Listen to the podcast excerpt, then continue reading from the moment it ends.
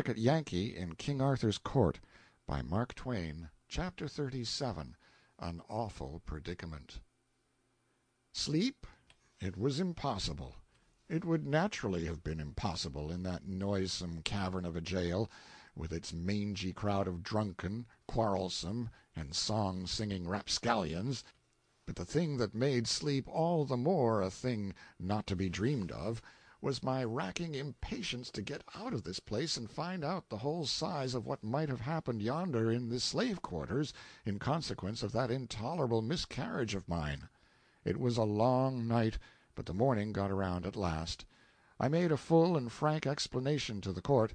I said I was a slave, the property of the great Earl Grip, who had arrived just after dark at the Tabard Inn in the village on the other side of the water, and had stopped there over night by compulsion he being taken deadly sick with a strange and sudden disorder. I had been ordered to cross to the city in all haste and bring the best physician. I was doing my best naturally I was running with all my might the night was dark I ran against this common person here, who seized me by the throat and began to pummel me. Although I told him my errand, and implored him for the sake of the great earl, my master's mortal peril The common person interrupted and said it was a lie and was going to explain how I rushed upon him and attacked him without a word. "Silence, sirrah!" from the court. "Take him hence, and give him a few stripes whereby to teach him how to treat the servant of a nobleman after a different fashion another time. Go!" Then the court begged my pardon, and hoped I would not fail to tell his lordship it was in no wise the court's fault that this high handed thing had happened. I said I would make it all right, and so took my leave. Took it just in time, too. He was starting to ask me why I didn't fetch out these facts the moment I was arrested. I said I would if I had thought of it, which was true, but that I was so battered by that man that all my wit was knocked out of me, and so forth and so on, and got myself away, still mumbling. I didn't wait for breakfast. No grass grew under my feet. I was soon at the slave quarters. Empty. Everybody gone. That is, everybody except one body the slave master's. It lay there all battered to pulp, and all about were the evidences of a terrific fight. There was a rude board coffin on a cart at the door, and workmen, assisted by the police, were thinning a road through the gaping crowd in order that they might bring it in. I picked out a man humble enough in life to condescend to talk with one so shabby as I, and got his account of the matter. "There were sixteen slaves here. They rose against their master in the night, and thou seest how it ended. "Yes, and how did it begin?" "There was no witness but the slaves. They said the slave that was most valuable got free of his bonds and escaped in some strange way by magic arts, 'twas thought by reason that he had no key, and the locks were neither broke nor in any wise injured. Uh, when the master discovered his loss, he was mad with despair, and threw himself upon his people with his heavy stick, who resisted and brake his back and in other and divers ways did give him hurts that brought him swiftly to his end." "This is dreadful. It will go hard with the slaves, no doubt, upon the trial." "Marry, the trial is over." "Over?" "Would they be uh, a week, think you, and the matter so simple? They were not the half a quarter of an hour at it." "Why, I don't see how they could determine which were the guilty ones in so short a time." "Which ones? Indeed they considered not particulars like to that; they condemned them in a body. Wit ye not the law, which men say the Romans left behind them here when they went, that if one slave killeth his master, all the slaves of that man must die for it?" "True, I had forgotten. And when will these die?" "Belike within four and twenty hours, albeit some say they will wait a pair of days more, if peradventure they may find the missing one meantime." The missing one! It made me feel uncomfortable. "Is it likely they will find him?" "Before the day is spent, yes. They seek him everywhere. They stand at the gates of the town, with certain of the slaves who will discover him to them if he cometh, and none can pass out but he will be first examined." "Might one see the place where the rest are confined?" "The outside of it, yes. The inside of it but ye will not want to see that. I took the address of that prison for future reference, and then sauntered off. At the first second hand clothing shop I came to, up a back street, I got a rough rig suitable for a common seaman who might be going on a cold voyage, and bound up my face with a liberal bandage, saying I had a toothache. This concealed my worst bruises. It was a transformation; I no longer resembled my former self. Then I struck out for that wire, found it, and followed it to its den. It was a little room over a butcher's shop, which meant that business wasn't very brisk in the telegraphic line. The young chap in charge was drowsing at his table. I locked the door and put the vast key in my bosom. This alarmed the young fellow, and he was going to make a noise, but I said: "Save your wind. If you open your mouth you are dead, sure. Tackle your instrument lively, now call Camelot." "This doth amaze me. How should such as you know aught of such matters as "Call Camelot. I am a desperate man. Call Camelot, or get away from the instrument and I will do it myself." "What you?" "Yes, certainly. Stop gabbling call the palace." He made the call. "Now then, call Clarence." "Clarence who?" "Never mind Clarence who say you want Clarence you'll get an answer." He did so. We waited five nerve straining minutes ten minutes how long it did seem! And then came a click that was as familiar to me as a human voice, for Clarence had been my own pupil. "Now, my lad, vacate. They would have known my touch, maybe, and so your call was surest, but I'm all right now." He vacated the place and cocked his ear to listen, but it didn't win. I used a cipher. I didn't waste any time in sociabilities with Clarence, but squared away for business, straight off, thus: "The King is here and in danger. We were captured and brought here as slaves. We should not be able to prove our identity, and the fact is I am not in a position to try. Send a telegram for the palace here which will carry conviction with it." His answer came straightway: "They don't know anything about the telegraph. They haven't had any experience yet, the line to London is so new. Better not venture that. They might hang you. Think up something else." Might hang us! Little he knew how closely he was crowding the facts.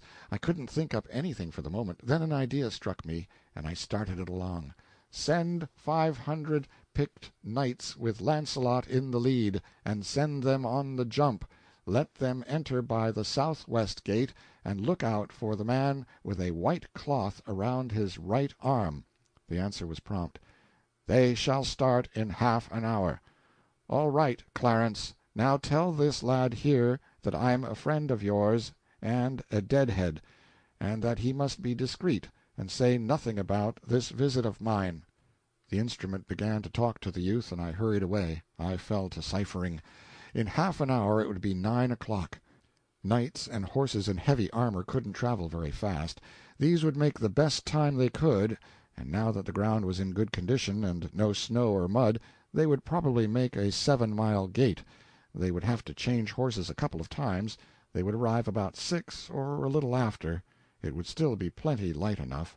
They would see the white cloth, which I should tie around my right arm, and I would take command. We would surround that prison and have the King out in no time. It would be showy and picturesque enough, all things considered, though I would have preferred noonday on account of the more theatrical aspect the thing would have. Now then, in order to increase the strings to my bow. I thought I would look up some of those people whom I had formerly recognized, and make myself known. That would help us out of our escape without the knights. But I must proceed cautiously, for it was a risky business. I must get into sumptuous raiment, and it wouldn't do to run and jump into it. No, I must work up to it by degrees buying suit after suit of clothes in shops wide apart, and getting a little finer article with each change, until I should finally reach silk and velvet and be ready for my project. So I started. But the scheme fell through like scat. The first corner I turned, I came plump upon one of our slaves snooping around with a watchman. I coughed at the moment, and he gave me a sudden look that bit right into my marrow. I judge he thought he had heard that cough before. I turned immediately into a shop and worked along down the counter, pricing things and watching out of the corner of my eye. Those people had stopped and were talking together and looking in at the door. I made up my mind to get out the back way, if there was a back way, and I asked the shopwoman if I could step out there and look for the escaped slave who was believed to be in hiding back there somewhere, and said I was an officer in disguise and my pard was yonder at the door with one of the murderers in charge and would she be good enough to step there and tell him he needn't wait, but had better go at once to the further end of the back alley and be ready to head him off when I rousted him out. She was blazing with eagerness to see one of those already celebrated murderers, and she started on the errand at once. I slipped out the back way, locked the door behind me, put the key in my pocket, and started off, chuckling to myself, and comfortable. Well, I had gone and spoiled it again made another mistake a double one, in fact. There were plenty of ways to get rid of that officer by some simple and plausible device, but no, I must pick out a picturesque one. It is the crying defect of my character. And then I had ordered my procedure upon what the officer, being human, would naturally do; whereas, when you are least expecting it, a man will now and then go and do the very thing which it's not natural for him to do. The natural thing for the officer to do in this case was to follow straight on my heels. He would find a stout oaken door, securely locked, between him and me. Before he could break it down, I should be far away and engaged in slipping into a succession of baffling disguises which would soon get me into a sort of raiment which was a surer protection from meddling law dogs in Britain than any amount of mere innocence and purity of character. But instead of doing the natural thing, the officer took me at my word and followed my instructions. And so, as I came trotting out of that cul de sac full of satisfaction with my own cleverness, he turned the corner and I walked right into his handcuffs. If I had known it was a cul de sac however, there isn't any excusing a blunder like that let it go. Charge it up to profit and loss. Of course I was indignant and swore I had just come ashore from a long voyage, and all that sort of thing, just to see, you know, if it would deceive that slave. But it didn't. He knew me. Then I reproached him for betraying me. He was more surprised than hurt. He stretched his eyes wide, and said "What! wouldst have me let thee, of all men, escape and not hang with us, when thou'rt the very cause of our hanging? Go to!" "Go to" was their way of saying I should smile, or I like that. Queer talkers, those people. Well, there was a sort of bastard justice in his view of the case, and so I dropped the matter. When you can't cure a disaster by argument, what is the use to argue? It isn't my way. So I only said "You're not going to be hanged. None of us are." Both men laughed, and the slave said "Ye have not ranked as a fool before. You might better keep your reputation, seeing the strain would not be for long. It will stand it, I reckon. Before to morrow we shall be out of prison, and free to go where we will, besides." The witty officer lifted at his left ear with his thumb, made a rasping noise in his throat, and said "Out of prison yes, ye say true, and free likewise to go where ye will, so ye wander not out of his grace, the devil's sultry realm." I kept my temper, and said indifferently "Now I suppose you really think we are going to hang within a day or two?" "I thought it not many minutes ago, for so the thing was decided and proclaimed." "Ah, then you've changed your mind, is that it?" "Even that. I only thought then. I know now." I felt sarcastical, so I said "Oh, sapient servant of the law, condescend to tell us, then, what you know." "That ye will all be hanged to day, at mid afternoon." "Oh, that shot hit home. Uh, lean upon me." The fact is, I did need to lean upon somebody. My knights couldn't arrive in time. They would be as much as three hours too late. Nothing in the world could save the King of England nor me, which was more important. More important not merely to me, but to the nation, the only nation on earth standing ready to blossom into civilization. I was sick. I said no more there wasn't anything to say. I knew what the man meant that if the missing slave was found, the postponement would be revoked the execution take place to day. Well, the missing slave was found. End of chapter 37 A Connecticut Yankee in King Arthur's Court by Mark Twain CHAPTER 38 Sir Launcelot and Knights to the Rescue Nearing four in the afternoon. The scene was just outside the walls of London a cool, comfortable, superb day, with a brilliant sun the kind of day to make one want to live, not die. The multitude was prodigious and far reaching, and yet we fifteen poor devils hadn't a friend in it. There was something painful in that thought, look at it how you might. There we sat, on our tall scaffold, the butt of the hate and mockery of all those enemies. We were being made a holiday spectacle. They had built a sort of grand stand for the nobility and gentry, and these were there in full force, with their ladies. We recognized a good many of them. The crowd got a brief and unexpected dash of diversion out of the King. The moment we were freed of our bonds he sprang up, in his fantastic rags, with face bruised out of all recognition, and proclaimed himself Arthur King of Britain, and denounced the awful penalties of treason upon every soul there present if hair of his sacred head were touched. It startled and surprised him to hear them break into a vast roar of laughter; it wounded his dignity, and he locked himself up in silence. Then, although the crowd begged him to go on, and tried to provoke him to it by catcalls, jeers, and shouts of "Let him speak! the King! the King! his humble subjects hunger and thirst for words of wisdom out of the mouth of their master, his serene and sacred raggedness!" But it went for nothing. He put on all his majesty, and sat under this rain of contempt and insult unmoved. He certainly was great in his way. Absently I had taken off my white bandage and wound it about my right arm. When the crowd noticed this, they began upon me. They said, "Doubtless this sailor man is his minister observe his costly badge of office." I let them go on until they got tired, and then I said, "Yes, I am his minister, the Boss, and tomorrow you will hear that from Camelot, which I got no further. They drowned me out with joyous derision. But presently there was silence, for the sheriffs of London, in their official robes, with their subordinates, began to make a stir which indicated that business was about to begin. In the hush which followed, our crime was recited, the death warrant read, then everybody uncovered while a priest uttered a prayer. Then a slave was blindfolded, the hangman unslung his rope, there lay the smooth road below us, we upon one side of it, the banked multitude wailing its other side a good clear road, and kept free by the police. How good it would be to see my five hundred horsemen come tearing down it! But no, it was out of the possibilities. I followed its receding thread out into the distance not a horseman on it, or sign of one. There was a jerk, and the slave hung dangling dangling and hideously squirming, for his limbs were not tied. A second rope was unslung. In a moment another slave was dangling. In a minute a third slave was struggling in the air. It was dreadful. I turned away my head a moment, and when I turned back I missed the King. They were blindfolding him. I was paralyzed. I couldn't move. I was choking. My tongue was petrified.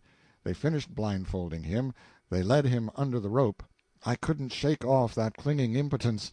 But when I saw them put the noose around his neck then everything let go in me and I made a spring to the rescue, and as I made it I shot one more glance abroad. By George, here they came, a tilting! Five hundred mailed and belted knights on bicycles! The grandest sight that ever was seen. Lord, how the plumes streamed, how the sun flamed and flashed from the endless procession of webby wheels! I waved my right arm as Launcelot swept in. He recognized my rag. I tore away noose and bandage, and shouted, "On your knees, every rascal of you, and salute the King! Who fails shall sup in hell to night!" I always use that high style when I'm climaxing an effect. Well, it was noble to see Launcelot and the boys swarm up onto that scaffold and heave the sheriffs and such overboard and it was fine to see that astonished multitude go down on their knees and beg their lives of the King they had just been deriding and insulting. And as he stood apart there, receiving this homage in rags, I thought to myself, well, really there is something peculiarly grand about the gait and bearing of a king, after all. I was immensely satisfied. Take the whole situation all round, it was one of the gaudiest effects I ever instigated and presently up comes Clarence, his own self, and winks and says, very modernly, "Good deal of a surprise, wasn't it? I knew you'd like it. I've had the boys practising this long time, privately, and just hungry for a chance to show off." CHAPTER 38 A Connecticut Yankee in King Arthur's Court by Mark Twain CHAPTER 39 THE YANKEES FIGHT WITH THE KNIGHTS Home again at Camelot. A morning or two later I found the paper, damp from the press, by my plate at the breakfast table. I turned to the advertising columns, knowing I should find something of personal interest to me there. It was this: "De par le Roi Know that the great lord and illustrious knight, Sir Sagramor le Desirous, having condescended to meet the King's minister, Hank Morgan, the which is surnamed the Boss, for satisfaction of offence anciently given, these will engage in the lists by Camelot about the fourth hour of the morning of the sixteenth day of this next succeeding month. The battle will be one outrance, sith the said offence was of a deadly sort, admitting of no composition." Clarence's editorial reference to this affair was to this effect: It will be observed by a glance at our advertising columns that the community is to be favored with a treat of unusual interest in the tournament line. The names of the artists are warrant of good entertainment. The box office will be open at noon of the 13th. Admission 3 cents, reserved seats 5. Proceeds to go to the hospital fund. The royal pair and all the court will be present. With these exceptions, and the press and the clergy, the free list is strictly suspended. Parties are hereby warned against buying tickets of speculators. They will not be good at the door. Everybody knows and likes the Boss. Everybody knows and likes Sir Sag. Come, let us give the lads a good send off. Remember, the proceeds go to a great and free charity and one whose broad benevolence stretches out its helping hand, warm with the blood of a loving heart, to all that suffer, regardless of race, creed, condition, or color the only charity yet established in the earth which has no politico religious stopcock on its compassion, but says here flows the stream, let all come and drink. Turn out, all hands, fetch along your dough nuts and your gum drops, and have a good time. Pie for sale on the grounds, and rocks to crack it with, and circus lemonade, three drops of lime juice to a barrel of water. N.B. This is the first tournament under the new law which allow each combatant to use any weapon he may prefer. You may want to make a note of that. Up to the day set. There was no talk in all Britain of anything but this combat. All other topics sank into insignificance and passed out of men's thoughts and interest. It was not because a tournament was a great matter, it was not because Sir Sagramor had found the Holy Grail, for he had not, but had failed; it was not because the second (official) personage in the kingdom was one of the duelists. No, all these features were commonplace. Yet there was abundant reason for the extraordinary interest which this coming fight was creating. It was born of the fact that all the nation knew that this was not to be a duel between mere men, so to speak, but a duel between two mighty magicians a duel not of muscle, but of mind; not of human skill, but of superhuman art and craft a final struggle for supremacy between the two master enchanters of the age. It was realized that the most prodigious achievements of the most renowned knights could not be worthy of comparison with a spectacle like this; they could be but child's play, contrasted with this mysterious and awful battle of the gods. Yes, all the world knew it was going to be in reality a duel between Merlin and me a measuring of his magic powers against mine.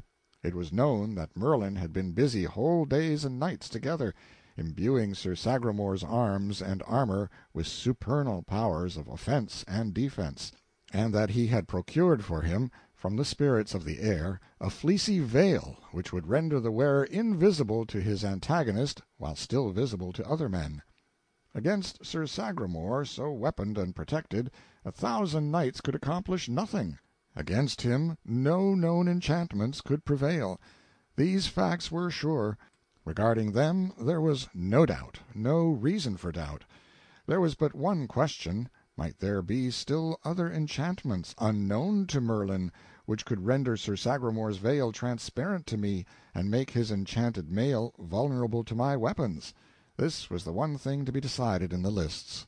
Until then, the world must remain in suspense. So the world thought there was a vast matter at stake here, and the world was right but it was not the one they had in their minds. No, a far vaster one was upon the cast of this die the life of knight errantry. I was a champion, it was true, but not the champion of the frivolous black arts, I was the champion of hard, unsentimental common sense and reason. I was entering the lists to either destroy knight errantry or be its victim.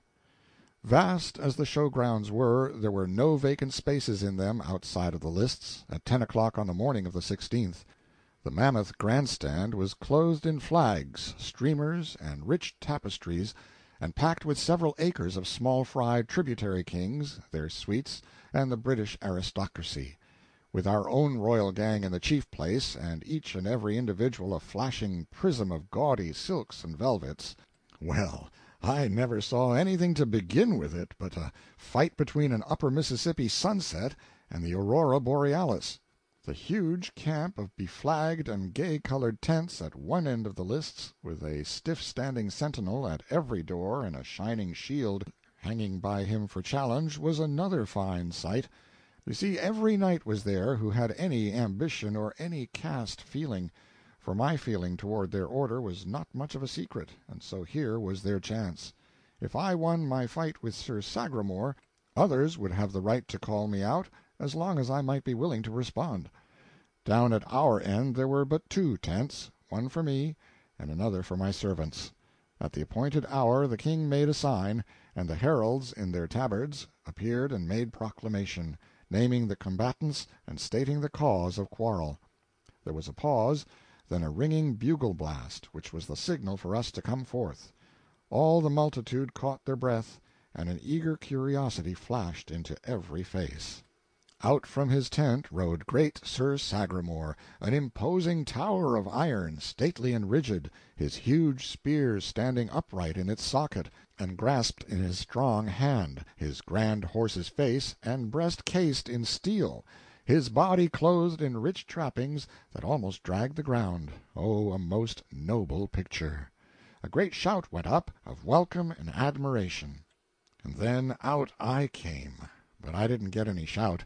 There was a wondering and eloquent silence for a moment, then a great wave of laughter began to sweep along that human sea, but a warning bugle blast cut its career short. I was in the simplest and comfortablest of gymnast costumes flesh colored tights from neck to heel, with blue silk puffings about my loins, and bareheaded. My horse was not above medium size, but he was alert, slender limbed, muscled with watch springs, and just a greyhound to go. He was a beauty, glossy as silk and naked as he was when he was born, except for bridle and ranger saddle.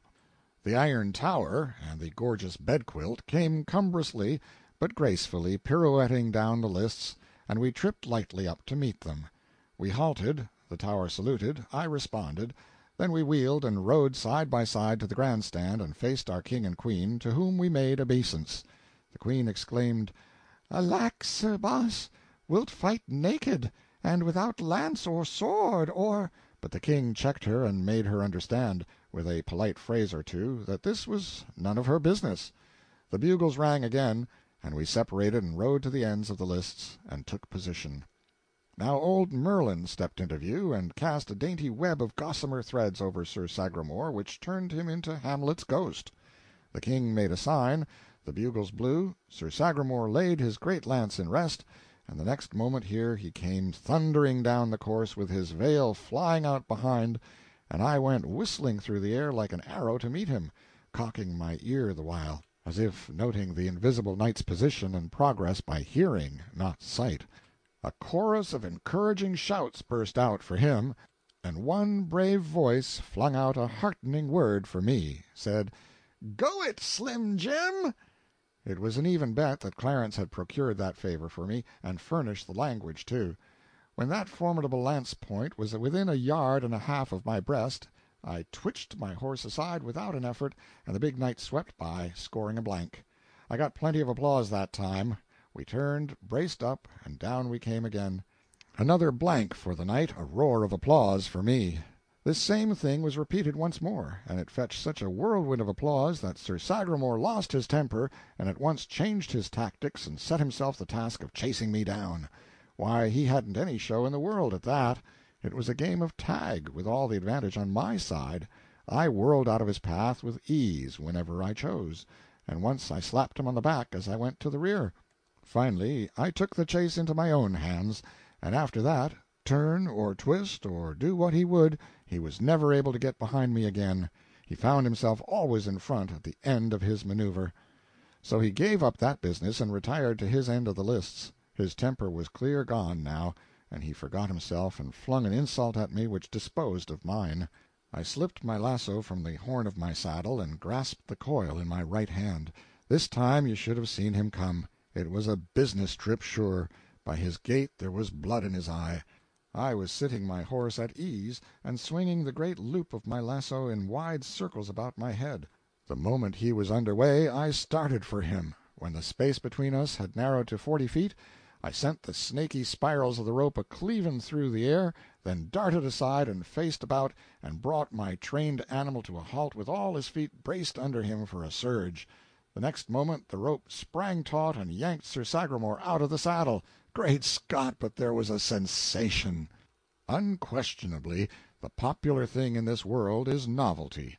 These people had never seen anything of that cowboy business before, and it carried them clear off their feet with delight. From all around and everywhere the shout went up, "Encore! encore!" I wondered where they got the word, but there was no time to cipher on philological matters, because the whole knight errantry hive was just humming now, and my prospect for trade couldn't have been better.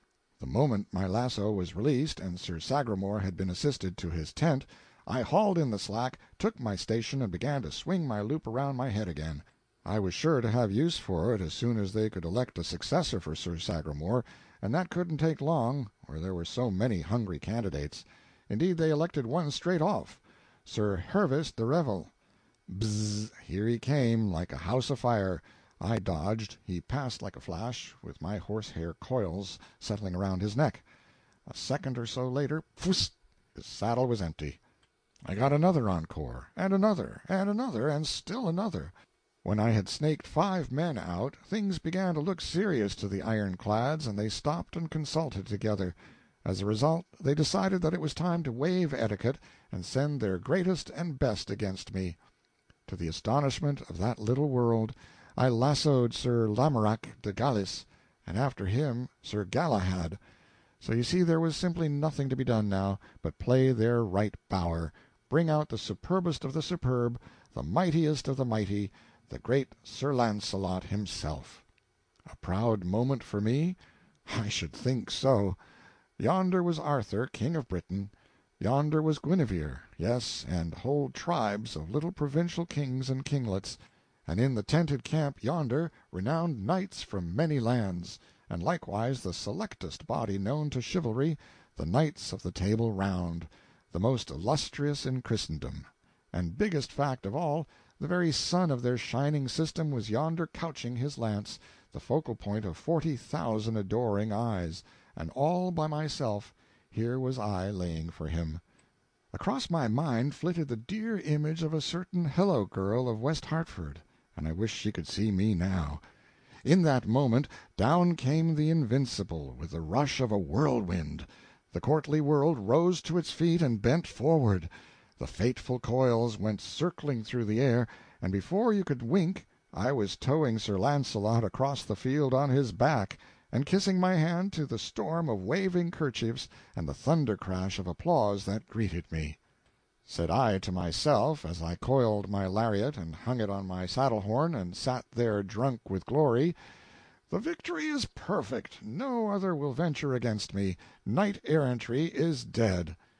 Now imagine my astonishment, and everybody else's, too, to hear the peculiar bugle call which announces that another competitor is about to enter the lists.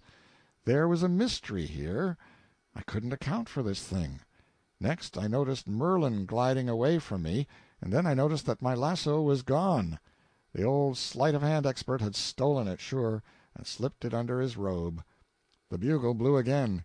I looked, and down came Sagramor riding again, with his dust brushed off and his veil nicely rearranged. I trotted up to meet him, and pretended to find him by the sound of his horse's hoofs. He said "Thou'rt quick of ear, but it will not save thee from this," and he touched the hilt of his great sword. and ye are not able to see it because of the influence of the veil, know that it is no cumbrous lance, but a sword, and I ween ye will not be able to avoid it." His visor was up, and there was death in his smile. I should never be able to dodge his sword, that was plain. Somebody was going to die this time. If he got the drop on me, I could name the corpse. We rode forward together and saluted the royalties. This time the King was disturbed. He said: "Where is thy strange weapon?" "It is stolen, sire." "Hast another at hand?" "No, sire, I brought only the one." Then Merlin mixed in: "He brought but the one because there was but the one to bring. There exists none other but that one. It belongeth to the king of the demons of the sea. This man is a pretender, and ignorant, else he had known that that weapon can be used in but eight bouts only, and then it vanisheth away to its home under the sea." "Then he is weaponless," said the King. "Sir Sagramor, ye will grant him leave to borrow." "And I will lend," said Sir Launcelot, limping up. "He is as brave a knight of his hands as any that be on live, and he shall have mine." He put his hand on his sword to draw it, but Sir Sagramor said, "Stay, it may not be. He shall fight with his own weapons. It was his privilege to choose them and bring them. If he has erred, on his head be it." "Knight," said the King, "thou'rt overwrought with passion; it disorders thy mind. Wouldst kill a naked man?" "An he do it, he shall answer to me," said Sir Launcelot. "I will answer it to any he that desireth," retorted Sir Sagramor hotly. Merlin broke in, rubbing his hands and smiling his low down a smile of malicious gratification: "'Tis well said, right well said, and 'tis enough of parleying. Let my lord the King deliver the battle signal." The King had to yield. The bugle made proclamation, and we turned apart and rode to our stations. There we stood, a hundred yards apart, facing each other, rigid and motionless, like horsed statues. And so we remained, in a soundless hush, as much as a full minute, everybody gazing, nobody stirring. It seemed as if the King could not take heart to give the signal. But at last he lifted his hand, the clear note of the bugle followed.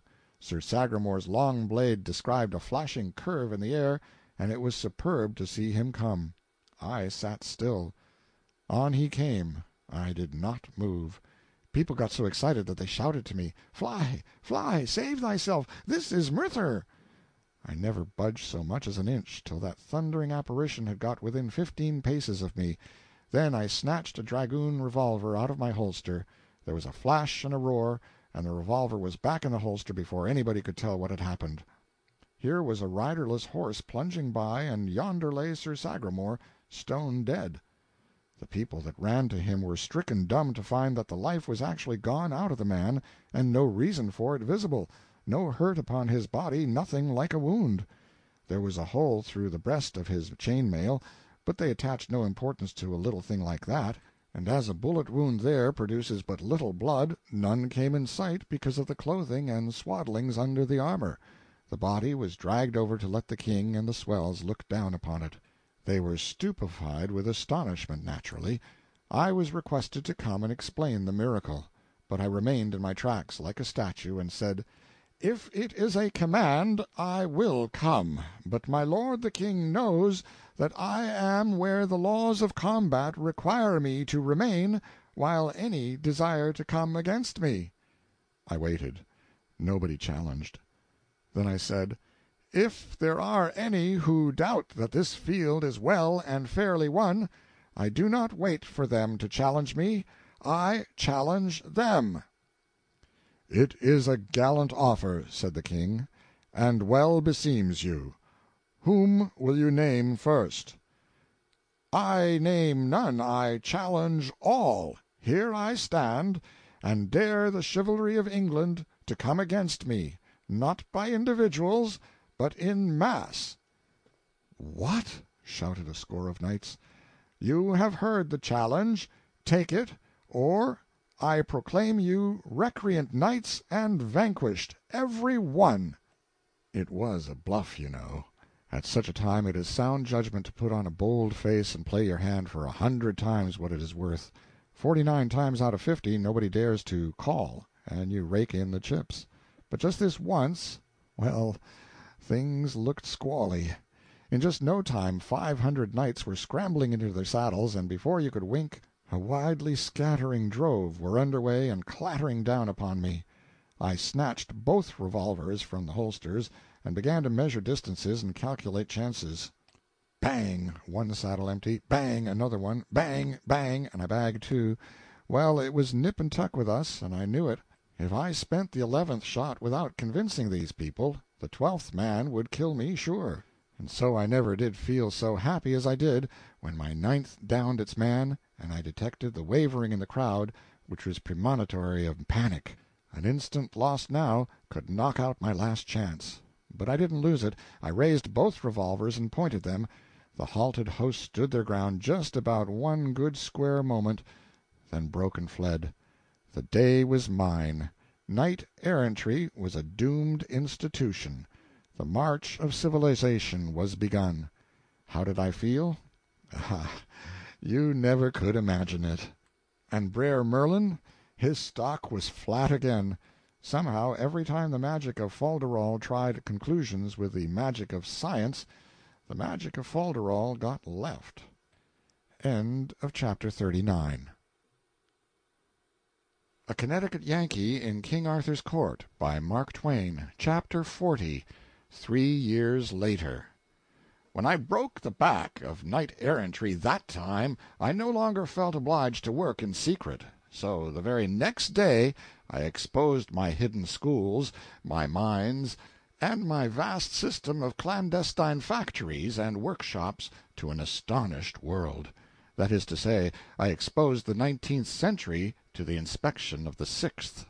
Well, it is always a good plan to follow up an advantage promptly. The knights were temporarily down, but if I would keep them so, I must just simply paralyze them nothing short of that would answer. You see, I was "bluffing" that last time in the field. It would be natural for them to work around to that conclusion, if I gave them a chance, so I must not give them time, and I didn't. I renewed my challenge, engraved it on brass, posted it up where any priest could read it to them, and also kept it standing in the advertising columns of the paper. I not only renewed it, but added to its proportions. I said, named the day, and I would take fifty assistants and stand up against the massed chivalry of the whole earth and destroy it. I was not bluffing this time, I meant what I said, I could do what I promised. There wasn't any way to misunderstand the language of that challenge. Even the dullest of the chivalry perceived that this was a plain case of put up or shut up. They were wise, and did the latter. In all the next three years they gave me no trouble worth mentioning. Consider the three years sped. Now look around on England a happy and prosperous country, and strangely altered schools everywhere, and several colleges a number of pretty good newspapers. Even authorship was taking a start. Sir Dinadan the humorist was first in the field with a volume of gray headed jokes which I had been familiar with during thirteen centuries. If he had left out that old rancid one about the lecturer, I wouldn't have said anything; but I couldn't stand that one. I suppressed the book and hanged the author.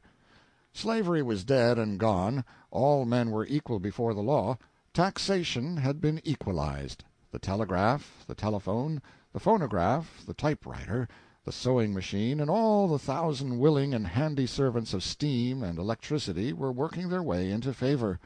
We had a steamboat or two on the Thames, we had steam warships, and the beginnings of a steam commercial marine. I was getting ready to send out an expedition to discover America. We were building several lines of railway, and our line from Camelot to London was already finished and in operation.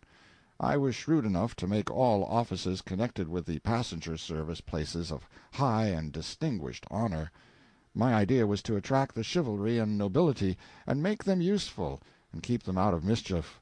The plan worked very well; the competition for the places was hot. The conductor of the 4:33 express was a duke. There wasn't a passenger conductor on the line below the degree of earl.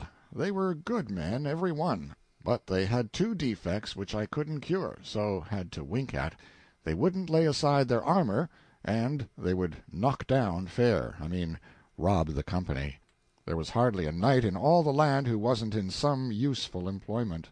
They were going from end to end of the country in all manner of useful missionary capacities. Their penchant for wandering and their experience in it made them altogether the most effective spreaders of civilization we had. They went clothed in steel, and equipped with sword and lance and battle axe, and if they couldn't persuade a person to try a sewing machine on the installment plan, or a melodeon, or a barbed wire fence, or a prohibition journal, or any of the other thousand and one things they canvassed for, they removed him and passed on. I was very happy. Things were working steadily toward a secretly longed for point. You see, I had two schemes in my head which were the vastest of all my projects. The one was to overthrow the Catholic Church and set up the Protestant faith on its ruins not as an established church, but a go as you please one and the other project was to get a decree issued by and by commanding that upon Arthur's death unlimited suffrage should be introduced and given to men and women alike at any rate to all men, wise or unwise, and to all mothers who at middle age should be found to know nearly as much as their sons at twenty one. Arthur was good for thirty years yet, he being about my own age that is to say, forty and I believed that in that time I could easily have the active part of the population of that day ready and eager for an event which should be the first of its kind in the history of the world a rounded and complete governmental revolution without bloodshed. The result to be a republic. Well, I may as well confess, though I do feel ashamed when I think of it, I was beginning to have a base hankering to be its first president myself. Yes, there was more or less human nature in me. I found that out. Clarence was with me as concerned the Revolution, but in a modified way. His idea was a republic without privileged orders, but with a hereditary royal family at the head of it instead of an elective chief magistrate. He believed that no nation that had ever known the joy of worshiping a royal family could ever be robbed of it and not fade away and die of melancholy. I urged that kings were dangerous. He said, then have cats. He was sure that a royal family of cats would answer every purpose. They would be as useful as any other royal family; they would know as much, they would have the same virtues and the same treacheries, the same disposition to get up shindies with other royal cats; they would be laughably vain and absurd, and never know it; they would be wholly inexpensive; finally, they would have as sound a divine right as any other royal house, and Tom Seventh or Tom Eleventh or Tom Fourteenth by the grace of God King would sound as well as it would when applied to the ordinary royal tomcat with tights on.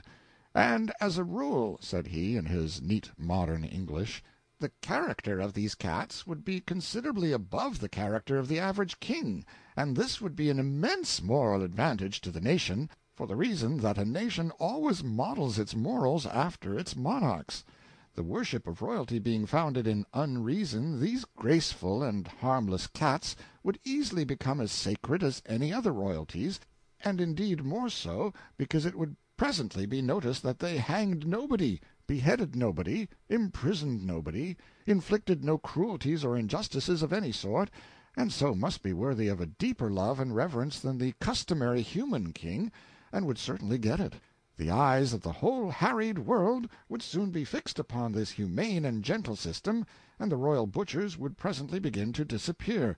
Their subjects would fill the vacancies with catlings from our own royal house; we should become a factory; we should supply the thrones of the world; within forty years all Europe would be governed by cats, and we should furnish the cats. The reign of universal peace would begin then, to end no more forever. Me ow st wow!"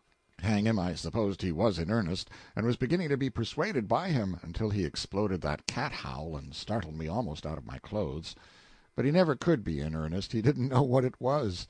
He had pictured a distinct and perfectly rational and feasible improvement upon constitutional monarchy, but he was too feather headed to know it, or care anything about it, either.